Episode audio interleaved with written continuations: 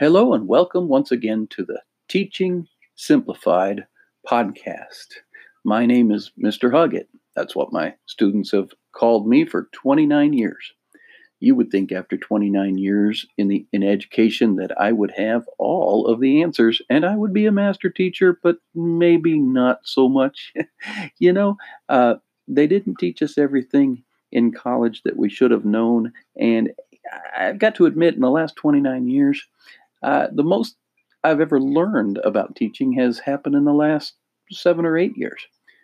You know, I've always approached this job as the one who didn't want to do everything for my students, and I never have done that. I believe, as the old saying or the poem said, that the kites need restraint in order to fly. Without string, a kite falls to the ground. The impeded stream is the one that sings. With no rocks or diversions, a stream loses its beauty.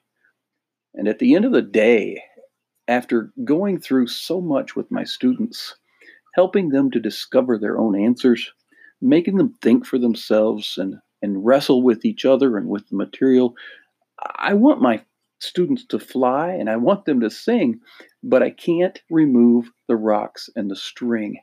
They've got to figure out how to get downhill they've got to get out, got to figure out how to get back up the hill once they're down to the bottom.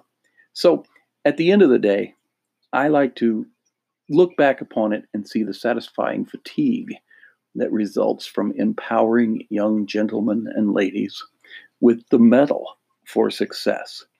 This podcast should do that for you. I hope that you discover some things as we move forward.